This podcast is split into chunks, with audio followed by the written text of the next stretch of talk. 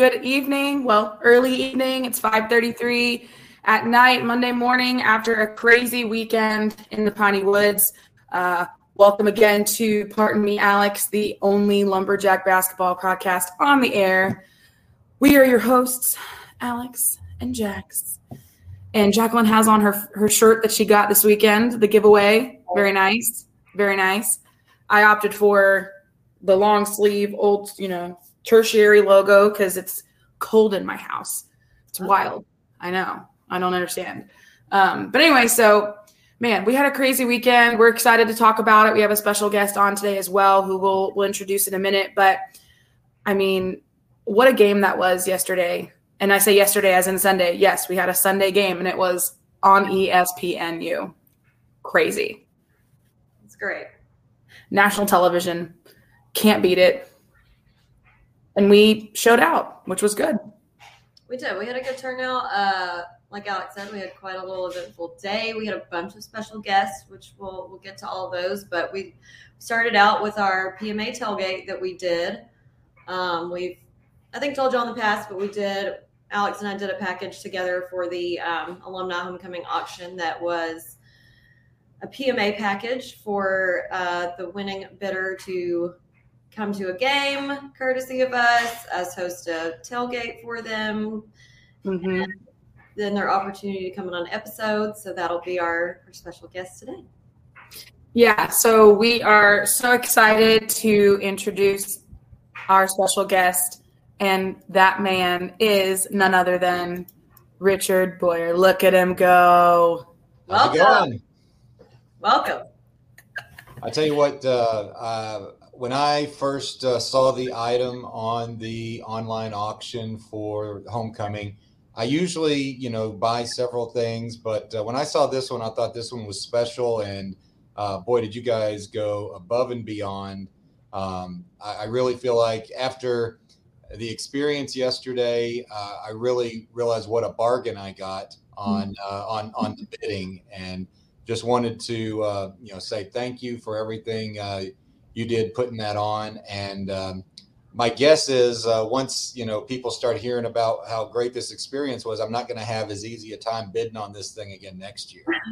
so uh, I'm sure that the price will be uh, even higher. But uh, the the seats, the games, the tailgate, the uh, swag, uh, even wearing some of my uh, swag that I got yesterday uh, has been fantastic. And then you know the real uh, you know the real icing on the cake was uh, the way that the Jacks performed last night too. So um, thank you so much, and uh, I really uh, encourage folks to uh, look at this item if you guys do that again this fall uh, because it was uh, it was really a, a memorable experience. I got to uh, bring an old friend of mine that um, you know we met at SFA in 1989 and uh, been friends ever since, and uh, got to uh, you know bring a buddy to the game, and uh, had a you know had a just outstanding time. That's awesome. We love to hear that, and I, I love to hear some of uh, even Frito's stories. So his his special guest was also one of Alex and I's friend, Mark Frito Friedman, uh, on the alumni board with us. Um, so I'm, I'm glad to hear that y'all loved it, and we have to take a moment to say a special thanks to some people who helped us put all that on because we had the Alumni Association helping us with the tailgate. We had Ted Smith, State Farm, and Jimmy Mize helping uh, do all the cooking, the fabulous food we had. Uh, we had R&K Distributors giving us some booze, Fredonia Brewery giving us some booze, um, Rusty Rust and a couple of other helpful helpful men like Gary Lee Ashcraft to help us take the tents down. So and Sean Yeah. Even in his sickness to drop Yeah. off his off to us. So we had a lot of help. It was a it was a, definitely a group effort, and I, I think it went good. So I'm glad to hear that y'all had a good time. Oh, It was a really good turnout, I thought, uh, coming out to that, and I even had to uh, give Mayor Mize uh, compliments on his cooking. good. I'm, I'm sure he was very, very thankful and and blessed to have that blessing from you. No, yeah, and yeah, we had a lot of people helping us with this with this event, and like Jacqueline named them all out. Couldn't couldn't do without them. Um, and uh, of course, shout out to Ticket Office and Chris Bentley and uh, the entire ticketing team over there for helping us. um, you know, get you guys down and on on the court and stuff. And you know, couldn't couldn't do without them either. They're amazing and they're so helpful. And you know, we were we were very thankful that they uh, that they made a little uh, accommodation for us and we figured out a good deal to get you down there. So that was that was good. Um, but yeah no we were just we were just excited to have you. And i mean the fact that you're you know a little bit about you you write you're a former regent right? So yes. when when did you serve as a regent at sfa i was on the board of regents from uh, 05 to 11 so it's hard to believe it's been that far away, uh, you know, since I've been uh, away from it. But uh, mm-hmm. yeah, so, so, that that was the, the there's six year terms, and my term was uh, 05 to 11. Wow. So, um, so you yeah, you did the regent C position term, and then you know now you're the mayor of the colony, right, which is located in the Dallas area. Yep, we're up in southeast Denton County, uh, about 20 miles north of Dallas. Uh, city's got just under 50,000, and uh, we are right here on uh, Highway 121 between Lewisville, Plano, Carrollton, and Frisco. So we're right in the we're uh, we're, we're, we're, the jelly and the donut between those bigger cities. I love that. Yeah, no, we we know a lot about the colony just because we like we like to host that uh, alumni kind of like back to NAC event up at the Lava Cantina. Isn't that what it's called? It was, yeah. It was. Uh, I guess it was yeah. last April we we did that.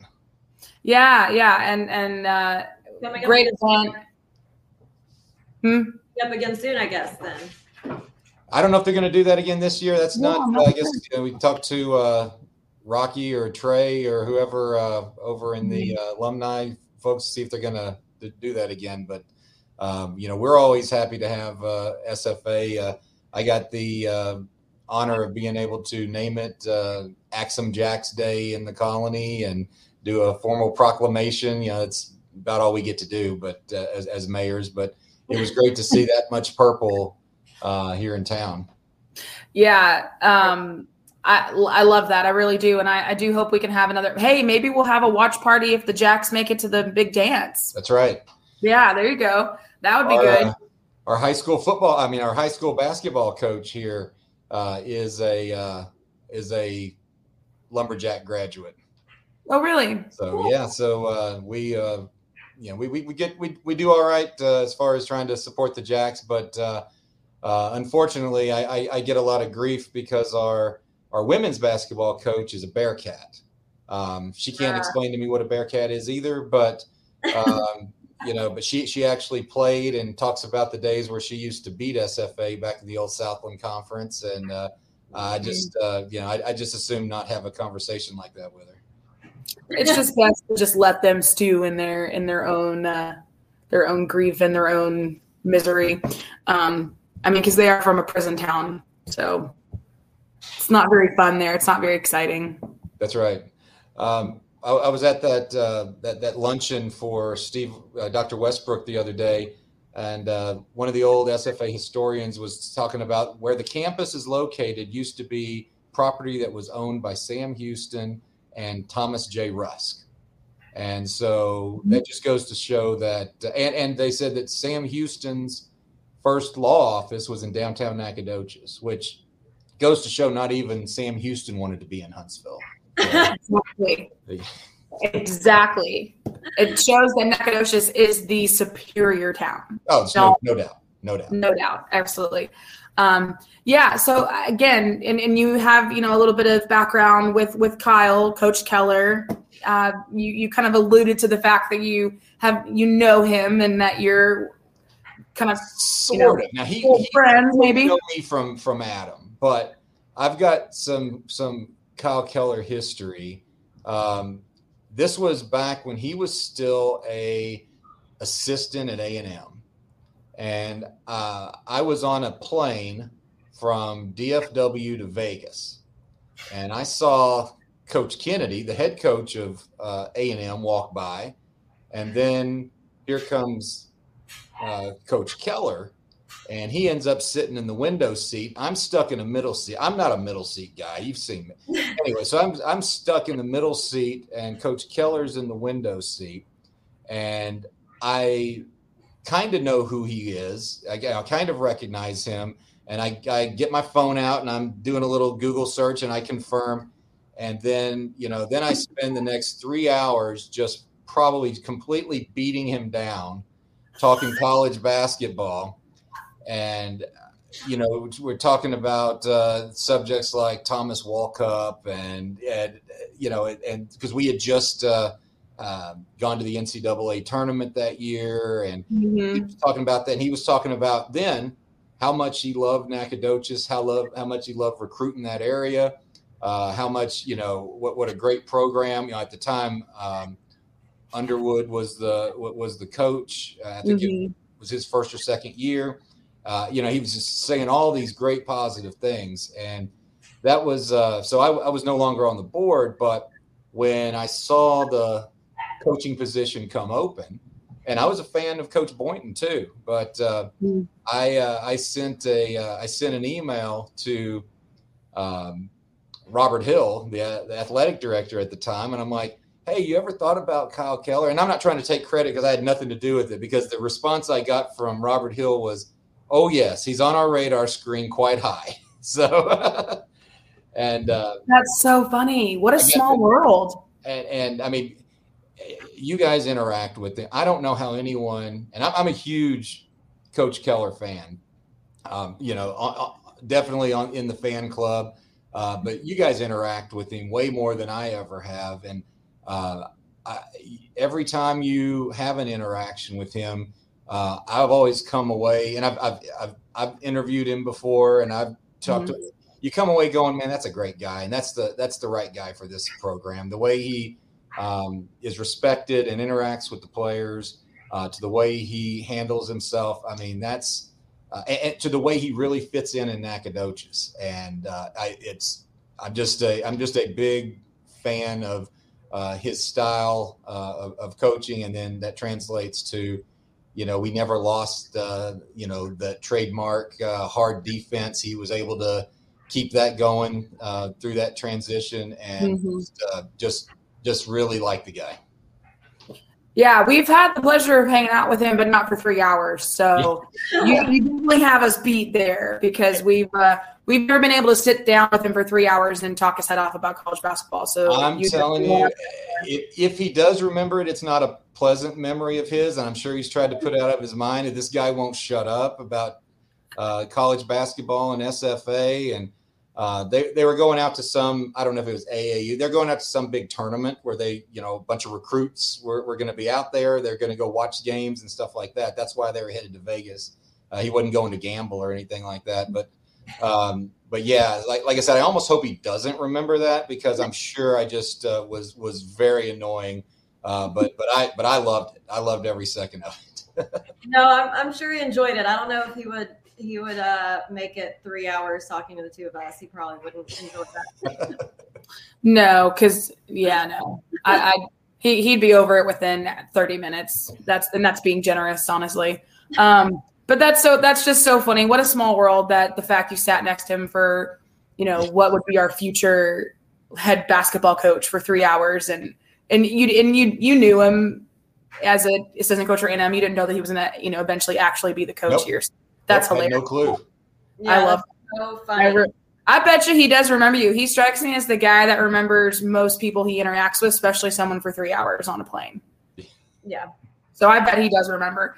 That's fantastic, man. Richard, so so glad that you're that you're on and and that you won the that you're our first inaugural winner of our package, man. Because it's it's uh it was an absolute pleasure hanging out with you at tailgate, and um, I'm I'm really glad that you and Frito had a good time sitting there um, on court side watching the game. And what a game to watch, right? I mean, it was a absolute complete team win from buzzer to buzzer. I mean, from from tip off to the buzzer, right? So, um, with that being said, let's talk about the game.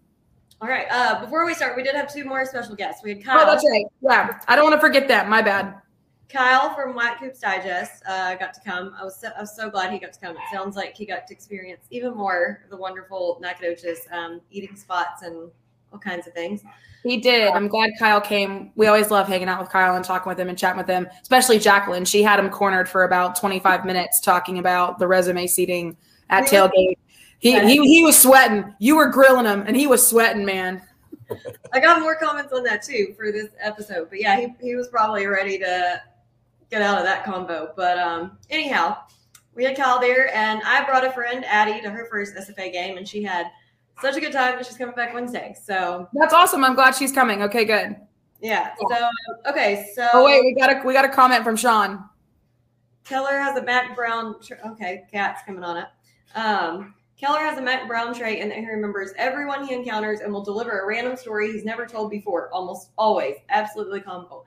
Yeah, we'll have to ask him about it because um, I'm I'm sure he does. I'm sure he does remember it. I'm telling you, I 100% agreed. Um, I might need Scotty to calm down. I know he is like really trying to hog the spotlight right now. Um, so for general history and background info with uh, California Baptist, we really don't have much because this is only the second season that we've played them and only the second time we played them because both last season and the season we've only played them once. Uh, so going in, we had one win and zero loss. Uh, we beat them last year on the road, 81 to 77. Um, so that that's the that's the history that I got. Um, so now Alex can tell us about the the WAC standings and the WAC seeding. Yeah, there was a lot going on in the WAC uh, this weekend. We talked a little bit about it on um, Saturday before our game on Sunday, but um, not too much has shifted in the standings aspect. Uh, Utah Valley still at the very tippity top at 13 and 3 um, in the WAC conference standings. Uh, Sam Houston at 12 and 4, Southern Utah 11 and 5. We are tied now with Southern Utah. So now we are tied for third um, both at 11 and 5. Seattle U is now at 10 and 6, Grand Canyon 8 and 7, Tarleton 8 and 9, and then California Baptist 6 and 9, UTA 6 and 10, Abilene Christian 5 and 10, UT RGV 5 and 11. They've been playing a lot better the past few games, but unfortunately, you know, they're still at the at the tippity bottom of the of the pack here.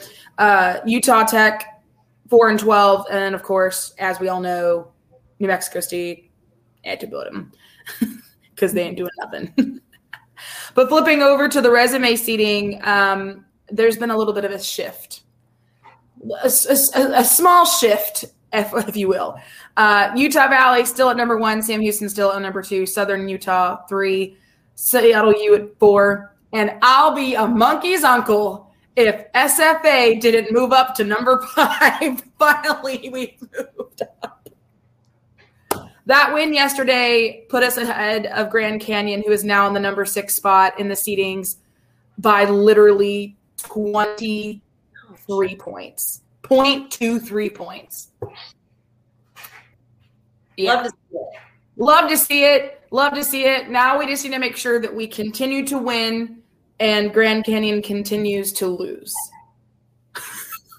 because I, I and, and if anybody else loses, Seattle U, they're ahead of us by like two points.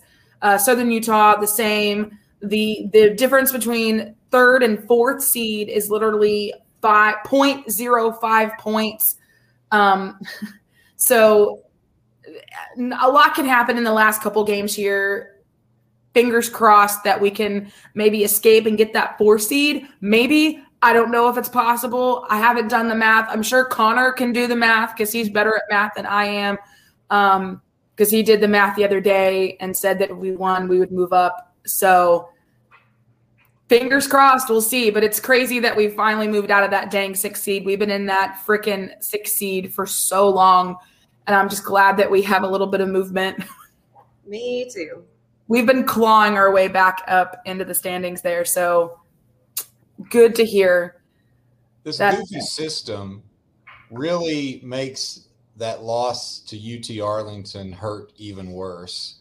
It's not Definitely. just a conference loss, but uh, because of you know things like that, it it makes it even harder to climb that ladder. And uh, you, you can never you can never convince me that this is the right way to seed your conference. Me either, and we'll get deeper into that because I got I got more notes on that. But yeah, I, and I agree and and yeah, Jacqueline and I and Kyle had a long talk about this yesterday, and I mean, and I agree, it's probably not the best way. I, I get I get what the what they were thinking of as the WAC, but my I have I have just a few issues about the timing of it. But um, yeah, we'll get more into that. We'll get more into that for sure. It, it's just um, it's just hard because if you have to win the games you're supposed to win, especially at home, and if you lose at home, it's detrimental, like beyond detrimental. So anyway, let's All move right. on for now.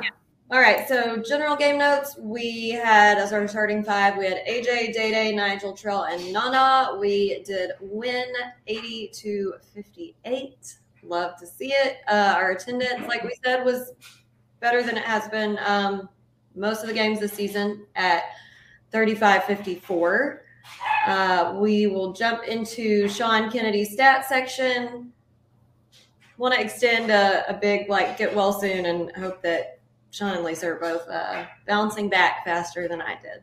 Again, the fact that they went and set up the tailgate feeling like absolute death warmed over for us was huge. Like they didn't have to do that, and they did that, and we could not be more thankful that they did do that.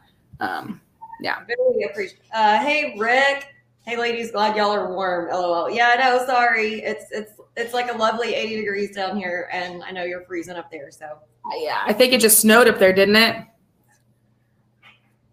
Maybe. Probably. But I mean, yeah, definitely uh, appreciated and much needed uh, that that Sean dropped off all of his stuff. So not not in mm-hmm. vain. It was definitely used because we had we had a pretty good turnout. Um, we did.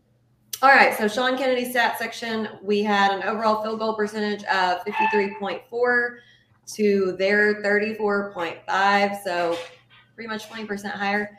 Uh, our three point percentage was 46.7 to their 29.2. So also almost 20% higher. Uh, snowing now. Yes, ma'am. Sorry. Bundle up, Rick. Uh, we had a free throw percentage of 78.6. We had 36 points in the paints, paint, uh, 23 points off turnovers, 10 second chance points, uh, which I felt like the the second chance points were higher, but anyhow, um, and I thought we had more fast break points than four, but still, still good.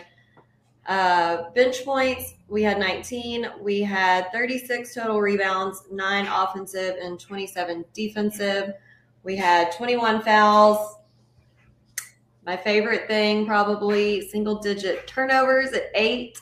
Thank God. Oh, yes. Uh, they had 15 turnovers. We had seven steals, and two blocks. And our game leader and our Pilgrim's Pride player of the game was Nigel, 21 points, three rebounds, five assists. Day Day uh, was next in the points category with 15 points, one rebound, one block, two steals. We had AJ with 12 points, three rebounds, two assists, one steal. And I want to give a little shout out to Jalil because he had eight rebounds, which I think is probably his highest for the season. Oh, I guarantee. So obviously, I would have to say my player of the game was Nigel.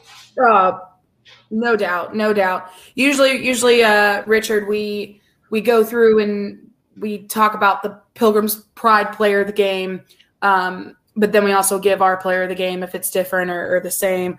Um, if you want to name a player of the game too, go ahead. Who do you think player of the game? You know, I, I, I nine for twelve shooting. Um, you know, and uh, the the type of defense they were playing. I, I you can't you can't go anywhere else but uh, number zero for for this one. Uh, he he was outstanding, and that doesn't mean anyone else played poorly, but he was just uh, uh especially that uh, that the first few minutes of the second half where they just really uh, you know ran away with it. he was just unstoppable you hit the nail right on the head there. I mean, Nigel was a force yesterday. He could not be contained. He was like an absolute terror on the court yesterday. Um, I mean, the only stats that he didn't have anything in were, were blocks and steals, but that's fine. We didn't need him to do that because he had 21 points. So, I mean, he almost had him as many points as he was in, played in the game. He is he played for 27 minutes. He was almost he was six points away from having a point per minute which is again wild to me. Um, but yeah, we had a bunch of guys who had really, really good games yesterday. Um, so really yeah. proud. What I loved is everybody scored. Everyone hey. scored. Everybody scored. Even Jaleel, one point, baby. But he did so much. We'll start. I'm going to start with Jaleel because he played really well. He played for 14 minutes yesterday, which again doesn't seem like a lot, but those 14 minutes were absolutely crucial, especially when Nana needed a break. Um, he, yeah. you know, he had, like you said, eight rebounds, eight. Eight rebounds. Um, and I think he also had a block, but it, they didn't count it or something. I don't know, but like he was in there just again terrorizing people. Yeah, he played he played great. Uh, before we start with the feats of strength on on the last one, we did a a new little segment with Rob one liners. But um, for this one, since we were on ESPNU and had ESPN commentators, I want to cover a few things that they talked about because they they did a really great job, um, really great. So we had we had David Paget and David Saltzman. Um, mm-hmm commentating. So a few little notes I had. So first of all, they showed some great B-roll footage of the Lottie Nemola Performance Facility, and they were really talking about how great it is, and that it's just right on par with some Power Five conference facilities. Um, so that was awesome. They they talked about. Um, little shout out to women's basketball for SFA. Uh, they talked about our Duke win and how that affects our scheduling. Um, and you know how it just makes us really difficult for us to to build a non-conference schedule. Um, let's see. They talked about our three-point game within 30 seconds left at Kansas. They talked about. Uh, so I thought this was really nice that they mentioned this during um, Black History Month. But they talked about Keller whenever he was at La Tech having lunches with Eddie Robinson, who was the Grambling head coach, and Eddie Lloyd, which was the head coach he was under at La Tech. Um, mm-hmm. Um, just how they kind of talked about some efforts to improve stuff at HBCUs and different racial relations and all that stuff. Um, they also talked about, uh, well, one funny one. They made a little dig at Hoot and they said he's been doing all he can in Huntsville except making an NCAA tournament. I was like, facts. Thank you for saying that. I don't think you meant but loved it. Um, and then they even talked shit about the the conference uh, seeding formula or whatever that the WAC's using this season. And they said all this, all these same exact things that I said to Kyle at the tailgate, which is what's the point of having conferences if you're going to use this? They were like, well, I'm not a math major, but it's difficult, it's confusing. Which I told Kyle is why I haven't kept up with it because if something just seems too confusing to me, I just don't I just don't dive in on it. But they're like, why exactly what I said? Why even have a conference if you're gonna judge it based off of all these other factors? Like it it only needs to be off of conference play. What's the what's the point? Because then it places less importance on conference play, which is what should really matter. Like it's just basic math. It's making it too complicated. No, yeah. I mean, y'all share your your thoughts, but that's that's my thoughts, and they said it too, and they brought it up multiple times during the game, and I was like, well, I'm glad to know that the experts agree with every single thing I've been saying. Yeah, and and even Kyle, he mentioned that obviously the WAC probably is going to do some tweaking to this after this first season with it in because it, it's definitely posing some issues and some problems already that have arisen, um, especially with this, you know, whole aspect of New Mexico State too. All of a sudden, at the end of the season, not finishing, and how that kind of how that you know kind of shakes out. And my my uh, my biggest grievance with it, other than the fact that it's just confusing and it makes not a lot of sense when it, like you said when it comes to the conference itself, but is that they instituted it right after everyone already almost had their schedules full and done. Whereas you you know, you didn't give these schools an opportunity to be like, "Oh crap, we have this new thing starting. Let me make sure I go down and schedule teams that will help me in the standings and in the seeding rather than hurt me." Um, and they so, talked exactly that and they pointed out, you know, what we've always been saying, how hard it is for us with our success beating these big teams that no one no one we're getting points wants to come play us. So even if we had the heads up, it's still difficult. So and but that's the yeah, I mean that's the thing. But at least if we would have had more time, if they would have instituted it in you know next season in in 2023, 2024, that at least given all the teams, not just SFA. I don't want this just to benefit us, but like all the teams an adequate amount of knowledge ahead of time so that when they do sit down to work on the schedule that they're taking that into consideration rather than you know just saying well we have a empty slot here let's just throw in an naia team or a division three team um, because we have no one else to go to and it's not going to hurt us really when it comes to you know seedings for the tournament itself i mean it's just it, it makes no sense like in that respect. And that that's the main irritation I have to it. Again, I, I see where they're going with it, but I just don't think that it the way that they have it set up now is logical. No, I totally agree. And especially since it's it's a known fact that our conference is a one bid conference. That's, based That's exactly. when you're the WAC, your goal is to be good enough to get your con- your, your tournament champion and an at large. That's your goal. That's that's where you want to be. So mm-hmm. why would you stack the deck against a you know teams where that could be a possibility? Um, you know, you, you are when, when if they would have done a formula and it matched the actual standings, you know, then you don't need the formula. But you're encouraging what what happens is you're giving greater weight to home games, but when they have to play the conference tournament or the NCAA tournament, those aren't home games. You want the team that's playing the best at the end of February, beginning of March. Those are the ones that have the best chance to represent you. And why you would penalize a team that has a better record because it's one of those things either everybody needs to do it this way or no one does it this way but you're penalizing some teams that actually is going to hurt your conference. And it's going to hurt your conference when you have a higher seed that may do, you know, better in the tournament, or you get two teams that are playing each other too early in your conference tournament, where either one of those teams could have won, and you're knocking out your chance to get an at large. And um, like I said, the records don't really beg for an at large this year, but that doesn't mean that they couldn't have. Uh, and as being part of when, when SFA first went to the NCAA tournament. I was, um, you know, close to the program back then. I was on the board, mm-hmm. and it was funny. We we talked to the uh, the head coach at the time back then, and he says he comes back. He, he that we were very late uh, publishing our schedule, and he says no one will play us now. Mm-hmm. Uh, it's it's the it's the you know the curse of success, and definitely no one will play you at your place Maybe some big time schools will let you come to them, but they're not going to come to you.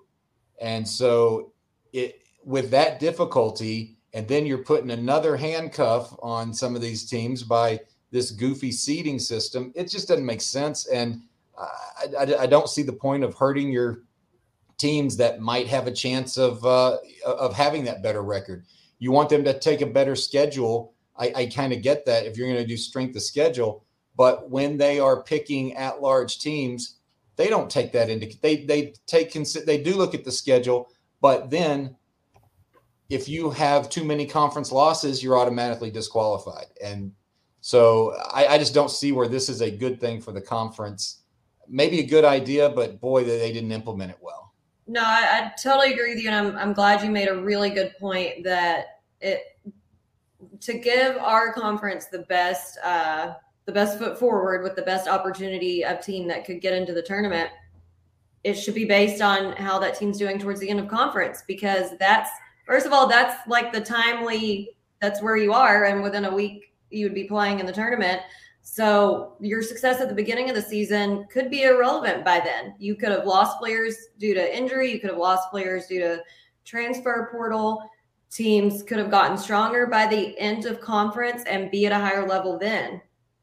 Uh, Maria Delgado says the real problem is Power Five teams don't want to play WAC teams. High mid majors will not play WAC teams. I know. We're glad that that someone else feels our frustration on that because uh, That it's not. It's dumb. The WAC will never get more than one team in the NCAA tournament and get higher seed, and they will get as a twelve. Yeah. Yeah. That's exactly what we were discussing yesterday. I mean, yeah, and and, and they're like, well, yeah, we want to. Kyle said that we want to, you know, try to be in a better position to get a 12 seed. I'm like, listen, SFA's been a 12 seed in the Southland. Like you're you're talking like this is like an unrealistic thing. Like it's very realistic. And uh, how many times have we beat a five seed as a 12 seed? Yeah, because I mean, we've gone in we've gone in more times as a as a higher up seed than 16 than we haven't. Like we've gone in as a 12 and a 14. I don't even think we've ever gone in as a 16 seed. If we have, it was a what, long time ago, Last- that I don't recall. Yeah, the last two times at least, I think we were. I know we were 12, and then I think we were 14 once. Yeah. But you know, obviously they don't ask us our opinion, unfortunately, the WAC. Um, so I, I, ju- I just I do hope that they do what Kyle thinks that they're going to do and and definitely reevaluate the seeding system and tweak it after this season um, to make more sense and make more logical progression or sense when it comes to the conference you know and and and stop punishing teams who stop punishing teams who can't schedule bigger schools to play um, because of their success. And if that's the case, you want to keep the system the way it is, help them schedule them. Like, get on the horn as commissioner or whoever the hell you are and be like, hey, we need some teams, we need some games. Home, away, doesn't matter. Help us schedule these games. Otherwise, I mean, like, we can only do so much, you know. Sam Houston, well, they'll be gone, but like, you know, these other teams that have success, I mean, ACU, Tarleton, um, you know, some of those t- guys played really, really good teams this year. And, you know, and then all over here, we're stuck with playing freaking uh, NAIA teams from nowhere, USA. I mean, it's just, it doesn't really make sense because of, we're basically getting punished for being too good. And it's just wild. Uh, Rick says, we've never been a, a 16 or a 15. Yeah, I didn't think so either. Uh, yeah, I didn't. I didn't I agree. Um, but yeah, so let's let's just we're we're never gonna get. Yeah. There's It- a dissertation on that, whether you wanted it or not. Yeah, and it's just unfortunate that this takes up so much of our mental energy because it's just so dumb. Um, but anyway, so but it also it's also not going to go anywhere. Like the, they've already instituted it; it's here. So unless they tweak it or just completely get rid of it, which I sh- would be shocked if they did, it, we're just going to have to get used to it, unfortunately. And I really, but I really do hope that they do tweak it because it needs tweaking. But if they don't, then we're just going to have to live with it until we move conferences or something. Like there's no other there's no other way around it, unfortunately. So yeah. Um, all right, let's let's continue talking. Um, uh, Marie, it's she said, why can't SFA move to another conference? I mean, it's not like we can't, but I mean, I feel like it would just not benefit us to move to another conference right now. Like we just got to the WAC. Yeah, I don't. I don't see it soon on the horizon because I, I mean I think we're happy with the the move that we made to the WAC for now. Yeah, I don't think the seeding thing is going to be the main reason why we would move. Um, it would be for the benefit of the entire athletic department, not just basketball, if we move. Um, so, and I don't foresee that happening right now. Maybe now with us being part of the UT system coming up, that may help us budget wise in order to move to it because you have to have money. you, you got to have money. You got to have backing. You got to have supporters. You got to have, you know, some sort of budget to do that. And if we don't have the budget, then why would we do that? You know? Yeah. Setting us up for failure. Um, so, all right. So let's continue to talk about the strengths of the game. We were, we quickly mentioned Jaleel. He had a great rebounding game. Um, love when he gets in there and he gets good minutes in because it really shows that he um, is is getting over his injury and and really starting to produce and and be a good addition to the the lineup there. Um, let's see who else can we chit chat about. Let's talk. Well, so to start off the game, uh, we started out with great defense, and we really did have great defense the whole game. But um, I mean, we two, two turnovers in the first three possessions. Um, So that was great. And then the the announcers did us some, you know, some loving shout outs and mentioned how we're third in the country on forced turnovers. So yeah, Press U was definitely back in the building, baby. Um, you know, compared to their eight points off turnovers, California Baptist, I mean, we had 23. So that's that's a nice that I mean, that's basically the difference in the game right there. It was a you know really it was it was back and forth almost all of the first half. We didn't pull ahead until I mean, with like two and a half minutes left, it was a one point game. And yeah. by the time and then it was up to like eight by halftime. And re- really it, they just turned it they turned up the defense. The defense was good, um, but we wore theirs down. And I really think the difference was our backcourt was faster and and and you know better with the ball than theirs was, and that's where their turnovers came from. Was uh, you know that um, you know that Armstrong, one of the one of the two Armstrong Tasmanians, um, you know, just couldn't handle that press, and uh, and then it got a little chippy, and then after it got a little chippy, they had a little um, you know a little pushing and shoving uh, after that, they were done. Um, yeah. You know, we, we, we never looked back after that. Yeah, no, you're right. And it, it, literally was almost exactly two and a half minutes left in the first half when we finally kind of separated. And I, I do have to give a shout out that Coach Jasik's wife had just shown up and sat behind us when we made the turnaround. So I turned around to her and I was like, I'm glad you came because as soon as you came, we we just turned the corner. Uh, for real. So I guess she brought us some good luck. But she's a show up early Wednesday. I know. Yeah. But you're right. We we totally shut down number one. Um, he only had seven points and two assists. Uh, and they the announcers mentioned that he leads the WAC and assists per game. So that was that was and great. Yeah. Uh, apparently, he apparently is supposedly like one of the number one draft picks and I'm like, what? I forget who said that. Somebody said that after the game and even said that to Jaleel saying like, yeah, like so much for that number one draft pick for number one, like his stock, he ain't, he ain't shit. And Jaleel or uh, Trot was like, uh, yeah, like that was all he had. That, that he was nothing, man. And he talked a lot of talk and he was talking a lot of crap. And I was, I literally wanted him to just just go away because his him and his brother's faces were just so punchable. I, I, it's just so punchable.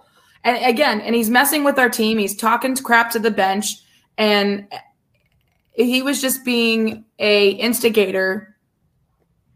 And that just comes back from the frustration of just not being able to get anything to go down. And he, I don't even know what his ending points were. Let me go back and look. He had he only Seven had points and two assists. Yeah, I said that a second ago. And he had five turnovers, which yeah. the next person after him on the team only had two. So, mm-hmm. so uh, Brian was right when he called him a walking turnover. Most definitely. Yeah, we have one of our friends sitting behind us uh, heckling him for pretty much the entire game. Yelling at them to put him put their number one back in because he was he was giving us the most uh, turnovers. Uh, Rick said, at the end of the day, our conditioning is better. That's true too, and we we brag almost every podcast on uh, Cody, our strength and conditioning coach, because he works wonders. Those, those guys are ripped and cut and can outrun any any team that we play, really. Ripped and cut. Straight out of the mouth of Jacqueline Partin. I, want, I, I, have said every time we mention it, I, I want the workout plan and the meal plan because I need I need the abs that the, our guys have. Yeah, that's true. That's facts. Um, yeah. And and Rick's right. I mean, obviously it showed that our hustle, our conditioning, our our workouts are paying off because they just couldn't keep up. They just could not – keep up with our brand of defense, could not keep up with with the fast pace that we put on them, and it, they were they were losing it, man. They were losing it.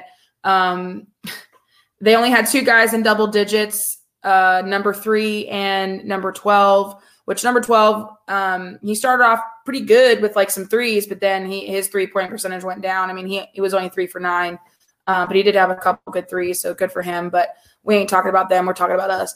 Um, who else? Let's see here. Oh my gosh. Let's talk about.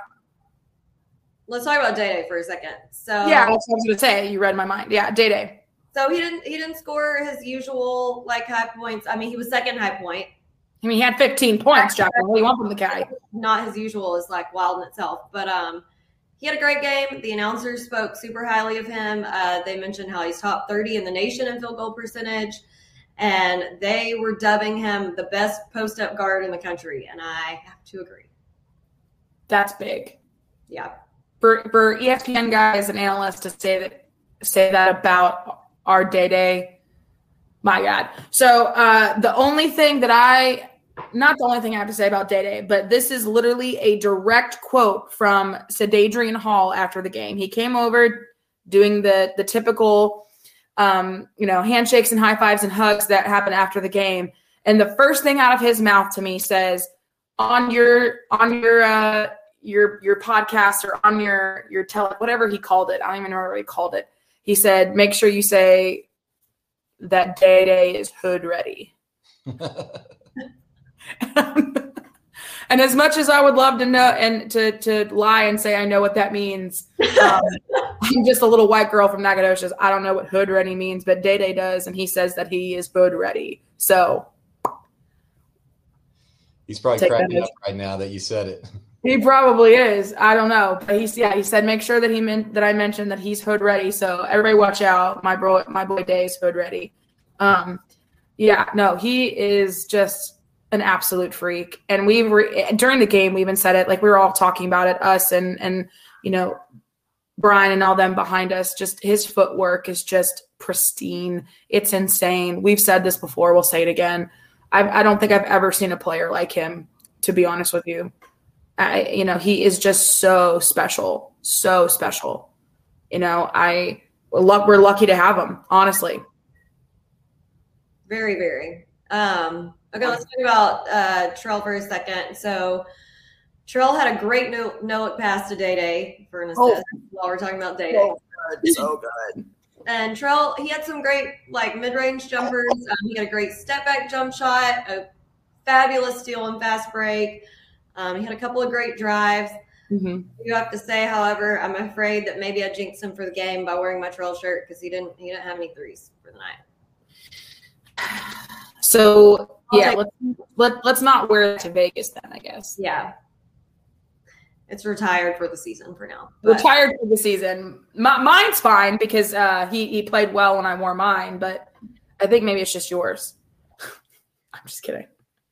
Um, I do I do hate that Trell didn't have any threes, but yet again, a lot of times, like we've mentioned, a lot of even if the points aren't there, he totally makes up for it in his defense. I mean, he is on you like white on rice. Him and AJ just on people like white on rice, man. And they just they they don't stop. They're they don't stop. Literally, I don't even know when the first time when AJ came out of the game, but it was not it was not it was pretty soon after the game started. Like it was maybe like 3 4 minutes in and AJ was dripping in sweat. Yeah. Like dripping. And I turned to Jacqueline. I was like, Jesus, AJ is literally dripping in sweat, and the game just started a few minutes ago. Like he was spitzing pretty hardcore.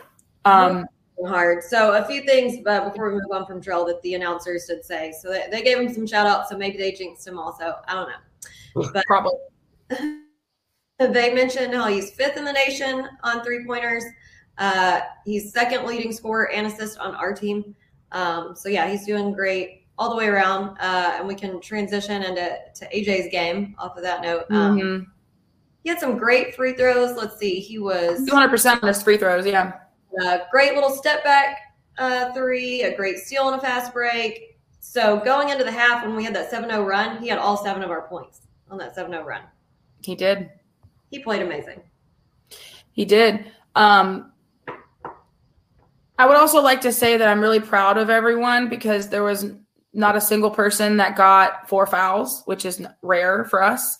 Um, you know, uh, normally we have multiple people in foul trouble. We had a bunch of people with three fouls, but nobody with four. So shout out to us for not getting into serious foul trouble. Very much appreciate it. Um, but yeah, no, AJ, AJ is just an absolute ball of energy and fire. He doesn't quit. He don't. I don't think he know. I don't think quits in his dictionary or in his like file of that. You know, uh, of words. He he is an absolute workhorse, and I mean they all are. But he he's nuts, man. He played 24 minutes. I mean, like I said, 100 percent on his free throws, um, and 12 points. Just showing up exactly where we need him when we need him. When when he's on the court, when he's leading, when he's point, everything runs smoother. And you know, it he's just an absolute amazing addition to our team. Totally. Yeah, he, he played great. Um, let's see. I have a Richard, do you have any thoughts about Day Day or or or Trell or or Jay or Juice? What what what's great about um, if you're an opposing team, you've got to hate when it's time to play SFA oh. because there's not one guy that you can say, okay, we'll we'll shut this guy down and we'll be fine, mm. uh, because you can try to shut Day Day down and you'll have AJ, and last night it was Nigel's night. Uh, you know, who you know, Nana can have a big game, something like, and then you also hate that you are going to expend every last bit of energy just trying to move the ball around when you're on offense, going against that that you know that press and, and going against that defense. Um, people are not happy to see SFA roll up on their schedule next, and and it, it's it's a even if you do, you know, and, and we have we've had a few losses. Um, you're not that's not an enjoyable evening um, because there's not like the game coming up. I know you guys. I don't want you to jump into the preview, but you know, um, they're they're kind of a you know they they're a very good team, but you know where the ball's going. Mm. You know, most most times you know where that ball's going. Yeah. We're not like that. Um, you know, it, it's nice to see uh, uh, that complete game, like you mentioned, and eventually, as this team keeps evolving, there's going to be the one guy, and it may not be the same guy every night, but the one guy that's going to step up uh, and, and take a close game, put the team on their shoulders, and, and make sure they win. And that's that's going to be like the next step of this. And uh, you know, it, it was nice to you know Nigel couldn't miss, but you're right. AJ took over the end of the first half and put him in a position where they could, uh, you know, be themselves, play looser. You know, they had a little bit of a cushion, and uh, it was uh, it, it was great to see you know the offense clicking uh, along with the defense and the turnovers. They do turn the ball over a little more usually from the other team, um, mm-hmm. but boy, they took a you know they forced him into, and I think uh, I think that was even made reference to in the post game press conference. How many bad shots SFA forced them into? Uh, oh. oh, their shooting percentage was was was low because of that. Uh, you know, they they didn't get any easy looks and uh, that's another trademark of having to play SFA is you're not going to get easy looks. No, I mean we're going to make you work for it. Even if we're losing the game, we're going to make you work for that win, and you're going to leave that game either you know as the other team victorious and absolutely dog tired or you're losing and you are absolutely dog tired. I mean, there's no way around it.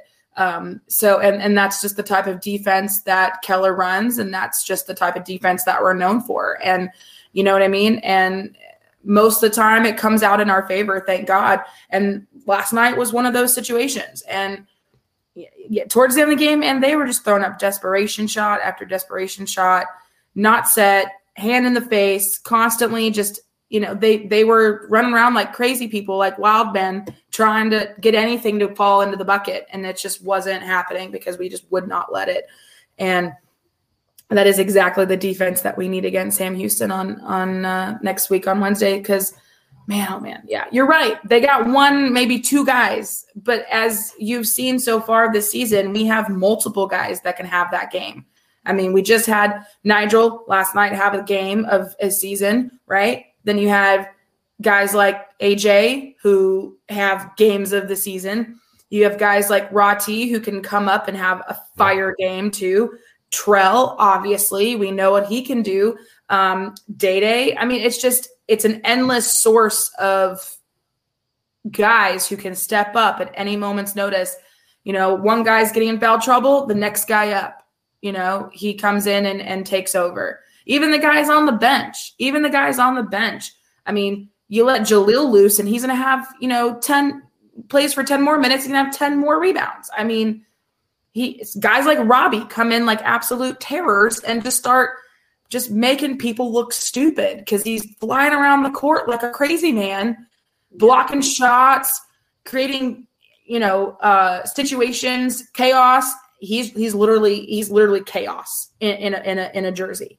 Um, and so, yeah, I, I I couldn't help but agree. Jacqueline, do you have any other positive notes before we move on?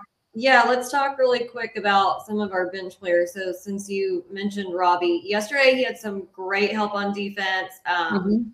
He had some great rebounds. He had four rebounds. He was 100% from the free throw line. He had that absolutely sick block that was totally worth the foul. Totally worth 100% worth the foul. 100%. I'll take that foul from him any single day. So worth it. He has the most ridiculous, other than Trell, he has the most ridiculous celebrations. That's all I got to say. Like, yeah. Trell has like normal celebrations when he hits a three, but like when Robbie does anything, blocking, a rebound, you know, a layup.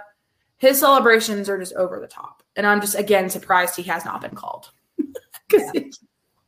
he's a wild man. Uh, yeah, so we had we had some great shots from Rati, from Derek, from Matt. Matt had a great three. Um, mm-hmm. Lots of great stuff off the bench. Uh, and my last little good note uh, for Nana. So first of all, the two-handed slam. Oh, which by the way, which by the way, there i had multiple people message me right after that slam because they saw all of us jump up and do like that behind the behind the bench and i had multiple people text me and be like i see you freaking out behind the bench with your arms over i was like oh god i forgot this was televised and i was like and we're right behind the bench yeah i had multiple people and literally every single uh every single video that was posted from the SFA basketball account every time you could see.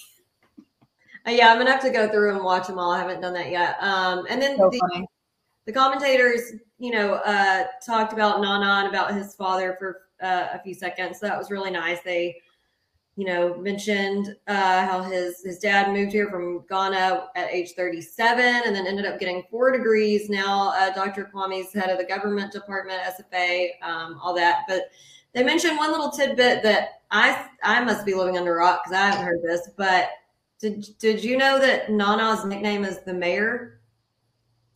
I hadn't heard that. Hadn't heard that. I was like, I haven't heard that one, but now we know. What's he's the what is he the mayor of? Like, I guess Nacogdoches. I don't or I don't. Lane. I don't know. Mayor of the paint. I mean, the sawmill. yeah. That's funny. I didn't know that was his nickname. We just called him na na na na na Batman. I I didn't. Well, I didn't know. you, Mr. Mayor. Yeah, they said they talked to him before the game and that his nickname was the mayor. So it's probably because everybody knows him because he's from NAC. I think so too, probably. So maybe like yeah. mayor of campus or something. I don't know. Yeah, yeah. Like he ha- he's one of the most recognizable faces around Nacogdoches because he literally grew up here. Yeah. Yeah he's a hometown kid. What are you gonna do? Um, okay, great. Was that uh, all you had? So we can move on. You have anything else, Richard, on the feats of strength? I'm good. No, it was it was it was great to see. That was a uh, that was a highlight reel dunk, and uh, mm-hmm. I was kind of I, I thought he was going to go up for the three, and I, I he passed it up, and now you know it was, it was a good decision because uh, it was wide open, and that's you know that's probably what uh, got played on ESPN all night last night. Exactly. And he had already gotten the three for the game. And uh, the, the commentators were sure to say that, you know, he only takes about four or five threes a season. So um, that he was he was wanting to try to get a few more in. So I'm, I'm glad he got that one. Yeah. Because usually when he takes them, he makes them. So it's not often. Um, all right, moving on. Next segment, talking about begins with the airing of grievances. I got a lot of problems with you people. Now you're going to hear about it. You. All right. So, Jacqueline, take it away. I mean, obviously, the game was a dub, so I don't have a lot of grievances, but I do have a few, but I'm sure Jacqueline does too. So, go ahead. I, I don't have, excuse me, I don't have many either, but a few small ones. Um, so, during the game, I made a note that we were letting Taran Armstrong make too many threes. Looking at the stats, he only made two of five, which is not that bad. Um, I just, you know, we've discussed this before. The defense that we run, there are a lot of times that on the weak side there is someone open, wide open for three, and so when they make them that wide open, it feels like it's a lot more than it really is. Um, yeah, I mean they only had seven total, but dang, if you would have told me that last night they only had seven, I would have said you lying because it did feel like they had a bunch. And they, you're right. I mean, it's because of our defense, and it just felt like those threes were just they just kept coming, especially in that first half. Um, but yeah, they only had seven total, which I felt like it was way more.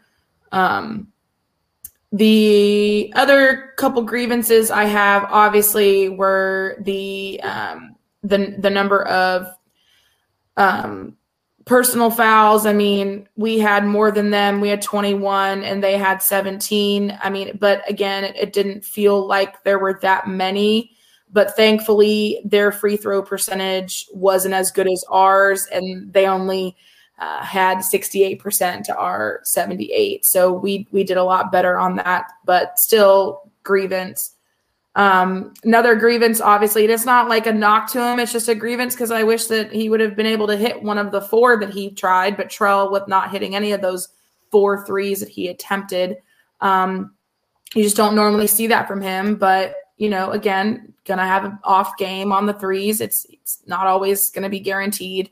Um, and then uh, we had a few too easy drives to the basket for them. I feel like. Um, yeah, yeah. That I didn't love the the only ref the only main refereeing complaint I had was that there were several times that they were either hand checking, grabbing the jersey, grabbing the mm-hmm. player, and You'll know how I don't like that because that's what gets people heated up. Um, which kind of leads me into the the double tech. Now, I was just about to say the double tech situation is my main grievance. Yes. But so I will I will say this though, when I watched it back, I saw more clearly what all happened, and I'm actually going to disagree with the commentators and what they said because when uh, I was rewatching it back, the commentators were both kind of saying we don't think there should be any tech called at all. They should just call the personal foul and move on. There wasn't anything that egregious, whatever.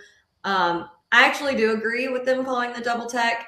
So whenever I watched it back, Day Day actually did initiate it because he hmm. swatted the ball out of the dude's hand and then, which maybe the guy said something to him first, but then he walked over and like swatted the ball out of his hand. And that's when the dude turned and kind of bowed up. And Day Day did like put his arms up at that moment, but I'm like, you already went in swatting the ball. So you knew he was, he was going to match that energy. So I do agree with the, the referees calling a double tech there because that's really a moment where, especially if you've been, which they shouldn't have been letting all the hand checking and grabbing calls go on unwhistled, but that's their moment where they really have to take control of the game and set the tempo that there's not going to be any back and forth. And it, it really didn't injure either team because since they called a double tech, there were no shots. So, well, thanks to the two of you, I was about 10 feet away from it when it happened. Right. I was about to ask what your thoughts were on it. And, and so I saw the the opposite side of uh, of where where you were. So what started it was literally about five seconds before that. The um, one of the Armstrongs really just just dribbled in and pushed off. He did. Uh, he, pushed, he pushed AJ down. He pushed him down, uh, and then you know they readjusted, and then he flings an elbow, and he okay. he, he, he swung the elbow, and that's what got. And you know, then it was. I don't even think it was. Uh, well, yeah, he pushed AJ, and then that's when Day Day comes over, and I, I couldn't see the swatting of the ball, but he was coming over to say, you know, first you first you knock him down, now you're swinging an elbow, and that's why I thought it was. They went over to look not just uh, what was going on, but they were looking to see if the elbow was going to be a flagrant. um, it, it, when they went to the the scores table uh, because he literally came out with it, and mm-hmm. uh, I, I, always think that the double tech is just kind of their uh, easy way out. It's totally a cop out. Yeah, I think it is. More, but it's more. I feel like just to make a point that like hey, we're going to make a call that's not going to injure either of you, but it's more to make a point that this is the tone going forward and it's just trying to calm everything down and and you know to an extent it did but i also think that it was uh it, it was a spark because they were flat um not only the rest of the half but the rest of the game uh compared to what what uh, sfa did so uh, yeah it, it, it was a motivator it it, it appeared uh, because that's when right after that right after uh, aj got knocked down uh, you said it yourself. Uh, you know, he ran ran off seven straight. Yeah. So and, knocking well, down some more. that was like 30 seconds before. So I think he'd done most of his scoring then. But another thing that was even funnier about the whole thing is they they initially blew the whistle for the offensive foul from him pushing down AJ. Then they went to review it for whatever reason and assess the double technical. But then in reviewing it, they actually called – him traveling before he even did the offensive foul. Yeah. So it was just one big cluster. And I think my main issue with, I mean, I don't mind the double tech. I mean, I get why they did it, but at the, you know, I, I do think sometimes that's the easy way to go about it, but I, I, I get why they did it and I, I understand it. Um, but my main issue with Armstrong, number one, is, is he was already, before that happened, he was already being, an instigator and talking smack because right after he made a bucket, he literally turned to the entire bench and was talking and jawing to them. And I'm literally flipping my lid over there on this on, in, in on the sidelines behind the bench saying, I mean, are you literally the ref is right there, said nothing to him. I mean, when you turn and you're talking shit to the bench directly, I mean, that right there should be ding, yeah, and you know, we like I mentioned earlier, he's supposed to be leading an assist, and we held him to two assists, only seven points, turned the ball over five times. I mean, we had we had him agitated, and he was not he was yeah. liking it. He was not used to that, and he was not responding well, um, which is exactly what we want to do. So that was great. Um, and then he he really actually lucked out that they went and reviewed um, that because if he would have gotten the, the personal foul for the offensive uh, charge and the tech, he would have been at three fouls going in halftime. But since they reviewed it and saw that he traveled first, he he got off scot free on that foul. Yeah, I, I'm I'm just you know I'm just again blown away. I I got to remember who said something about him being in either like a, a first rounder draft pick. I was like, if, if that's if that's what you call a first round draft pick kind of guy, like what type of standards are we? I, I didn't look great to me. And I mean, maybe it just that's an testament to our defense and just shut him down and made him look like a you know a pee wee basketball player. But you know, I think the the kids that came out at halftime uh, that play for the rec probably could have outshot him. To be fair. Yeah, I, I was not overly overly impressed. I'm about to pull up the roster because I didn't even think he was a he was a senior. He's only a sophomore. So what are they talking about him being a draft pick? I, I don't I don't know. Like someone said that to me at the end of the game and mentioned about something about a draft pick or a first rounder or he's been highly coveted. Uh, as, eleven wasn't any better. Exactly. Like the whole Armstrong team was just in the poop shoot. Um, but but yeah, I, like I said, I don't have a lot of grievances. That whole tech situation was my main one. Um, and I mean, anytime we can we can have a absolute shellacking like that and and get a win.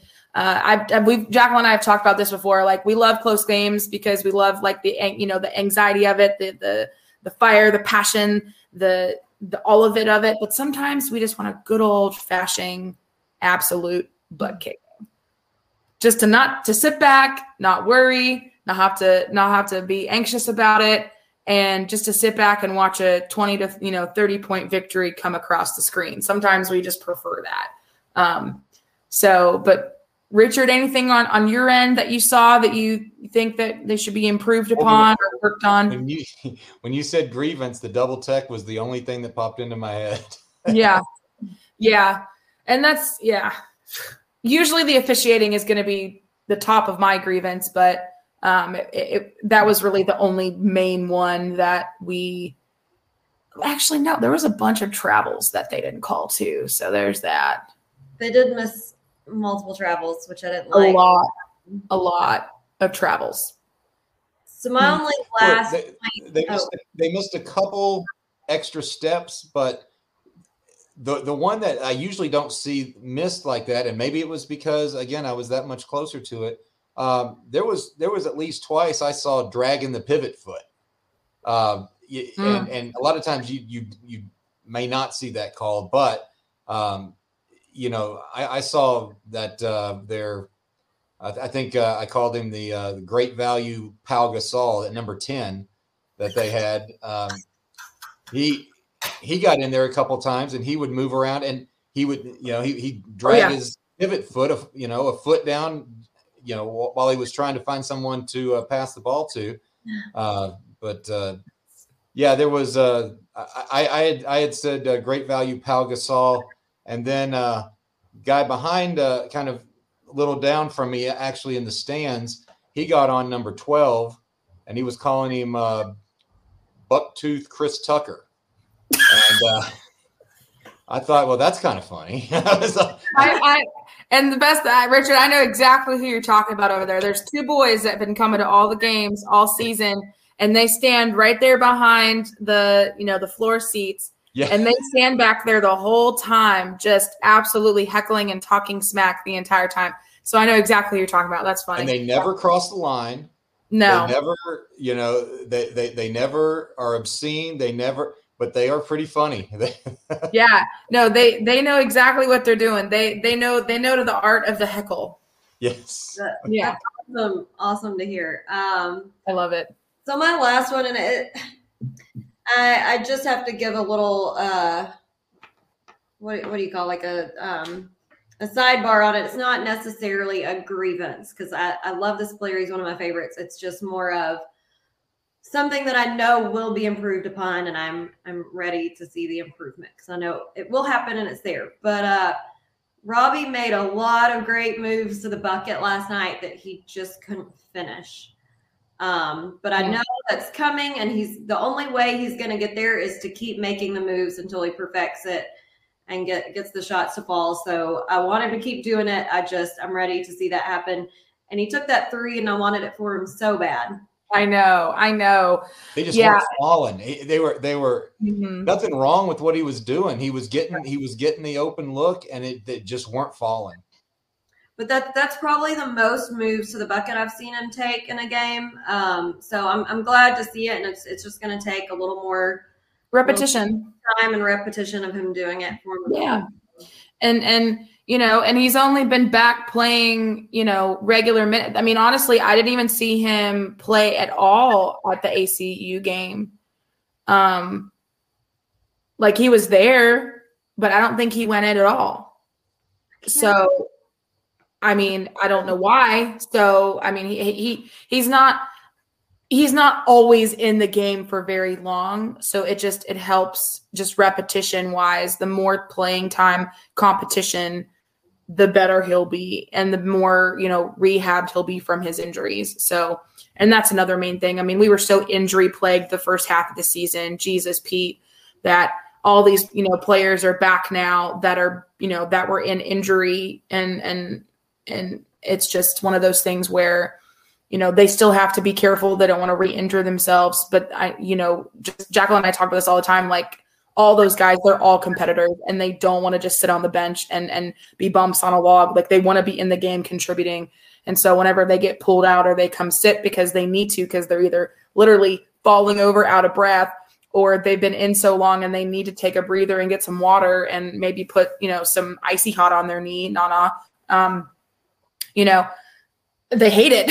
they always get so man. Half the time they come off with just such angry faces, and I'm like, they just because they're just competitors and they want to be on the court. But um, and I get that Yeah. they just have to be careful not to hurt themselves at the end of the day. which that's I mean, if I have another grievance, that's that's just it. Is that so? You know, sometimes we overplay the ball so much, and I'm like, man, if they don't calm down, they're to hurt themselves. They overplay some of the plays. You know, there was one that was like a you know a jump into Nana, and it was just both both guys overplayed it. I don't know if it was AJ or if it was Trell or whoever whoever was trying to pass into Nana into the paint. Nana would just overplayed it, and so did and so was the pass, and it just that was another turnover. Uh, thankfully, we only had uh, eight, right? Yeah. Which I'll take it, baby. But yeah, just need to try not to overplay the the ball and, and the and the play so much. But I know sometimes that's hard when you have when you're the tempo and the momentum is so like is so rapid that you just can't stop yourself. Your body's just ahead of your feet sometimes. So it happens. Yeah. Um, you know, while you were talking about injuries, one one more thing I should have mentioned on the feet of strength, and I forgot. But um, we have had so, like you said, we've had so many players injured this season, and I just want to take a quick second to talk about how well all of them are doing coming back from their injuries. But I especially should have mentioned Jalil because the announcers mentioned how he had missed two months of the season. Mm-hmm. And us being so in it just game to game, it's like you kind of forget the whole overview of it. And I, I had really kind of forgotten or just not consciously thought about in a while how long he had been out. And he really did super well yesterday, especially all his rebounds and thinking about being out for two months with a broken foot, the conditioning that he had to do to get back in there to be able to play the, you know, even the 14 minutes that he did yesterday at the pace that we play, mm-hmm. he's really bounced back. So that has to be mentioned. Uh, no, I absolutely agree. And I, we obviously have to, do a shout out to our you know our sports medicine and our sports training staff because they are the unsung heroes sometimes of of athletics and sports because I mean they're the ones doing all of the you know the planning and the and the preparing and the, and the grunt work and getting people prepared and back and on onto the the playing field or the court. So shout out to them. Uh, also shout out to Mr. Whitaker, uh, who is one of our favorites in the stands, which is Jacoby's dad you may hear him during the during the games. His favorite sayings are, "It's free, baby," and "How bad do you want it?" How bad do you want it? You may have heard him yesterday, Richard. If not, uh, he sits kind of like over our left shoulder, kind of like in the middle corner of uh, of of the stands, and uh, I, I know you're. talking. I I saw him uh, at the uh, Grand Canyon game.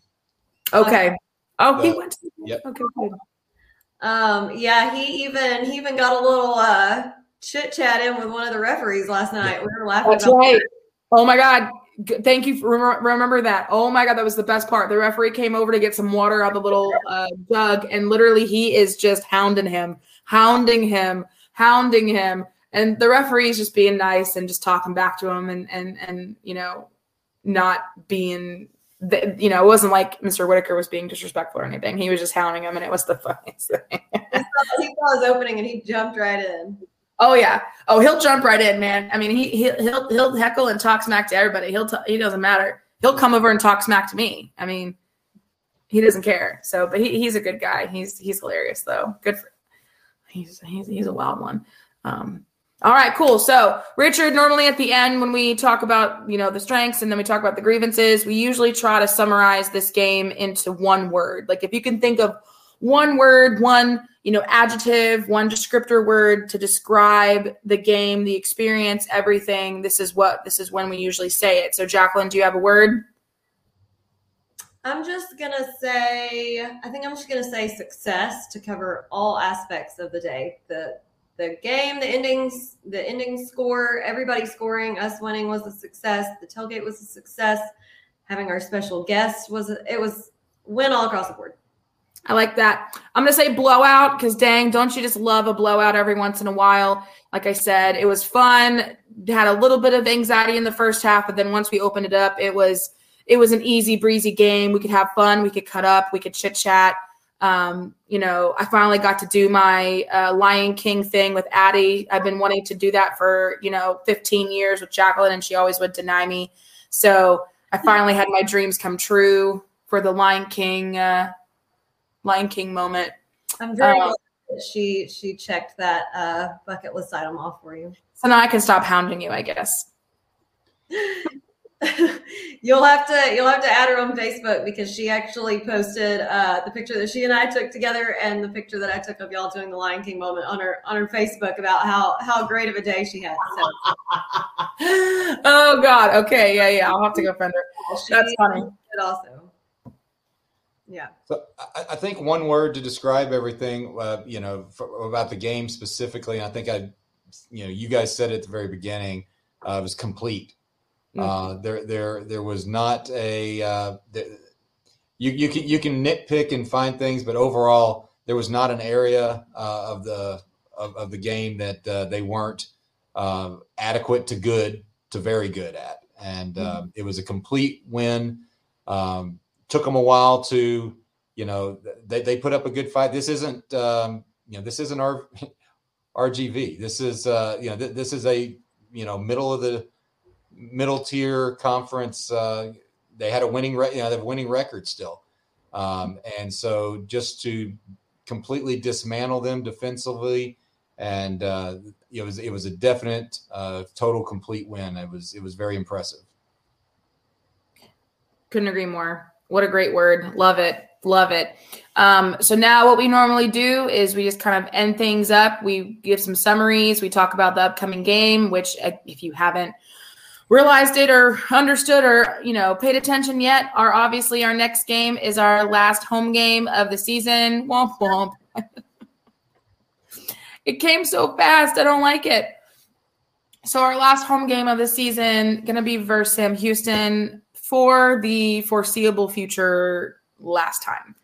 Um, Sam Houston obviously is moving conferences at the end of the season. They're moving up in divisions and to, to different conferences, Conference USA. And so this will be our last game that is guaranteed with them on the basketball court. And so uh, it's going to be, again, bittersweet. It'll be weird not having them on the schedule unless it's an out of conference uh, game.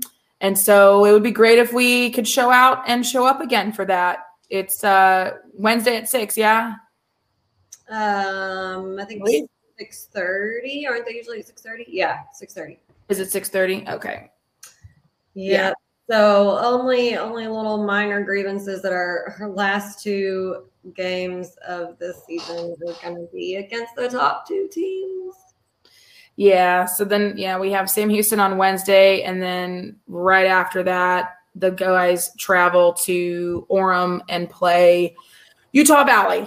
Um, so number one and number two teams in in the league, and these are going to be difficult games. Both of these teams, we've already played uh, Sam Houston once. We know what they bring to the table. I, be- I believe this is the first game versus Utah Valley. I don't think we played them earlier in, in the conference season, did we?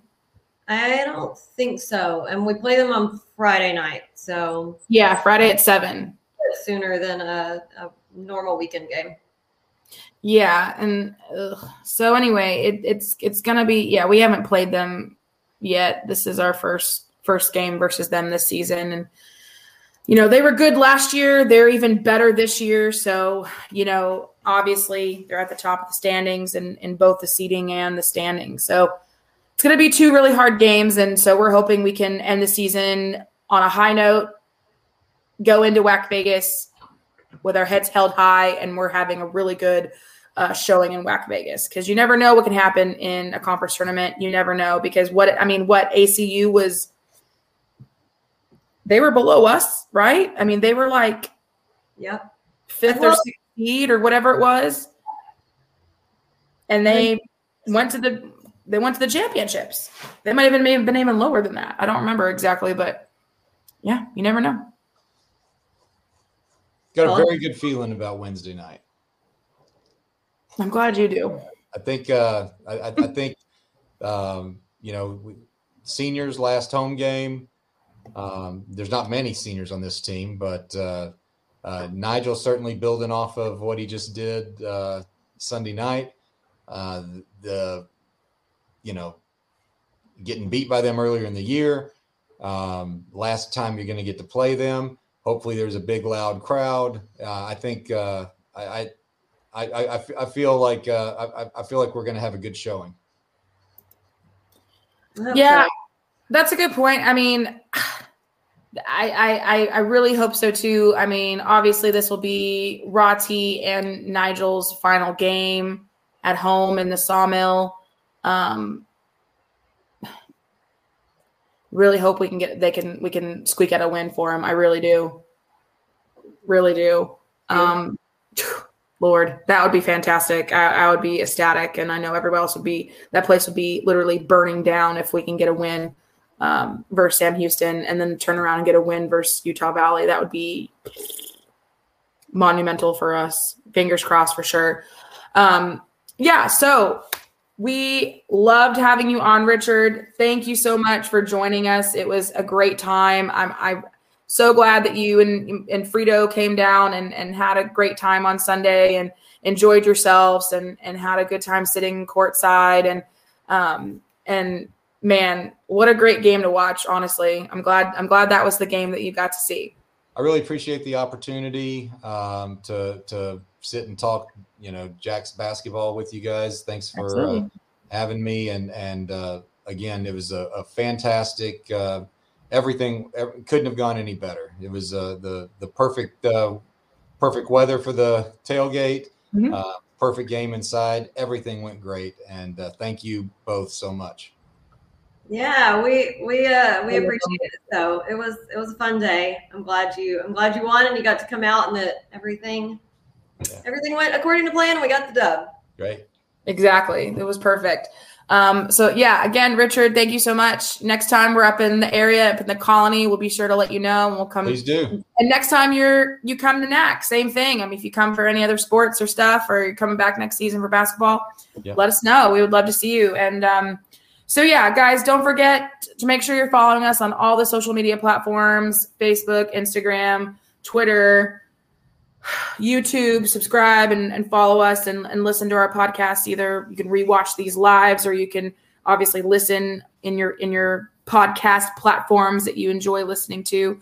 Um, and then, of course, don't forget that if you would like to pimp your ride out in the most purpley passionate way, you can you can get yourself a MyPlates, an easy and fun way to support SF Athletics. If you go to www.myplates.com slash lumberjacks, get yourself a $50 rebate. Multiple options. Um, you can get a one year, three year, five year deal, personalization, no personalization. I mean, My Plates, it's an SF awesome way to support your lumberjacks. Um, and then, of course, anytime you want to support your lumberjacks, drinking purple lights is the way to go, especially when you're in Nacogdoches, getting it on tap, getting it in a can at the game, at the brewery, at the local restaurants and, and bars. If purple lights is an option, get it. Anytime you drink a purple lights, you're helping out SF Athletics as well. So um, always want to make sure you're hitting up the Fredonia Brewery when you're in town and drinking some purple lights if you want to support your jacks. So, um, but yeah, we hope you have a great night. Hope you enjoyed this uh, podcast with Richard, myself, and Jacqueline. Uh, we love you guys. And as always, Axe 'Em Jacks. With Alex and Jacks. Beats him.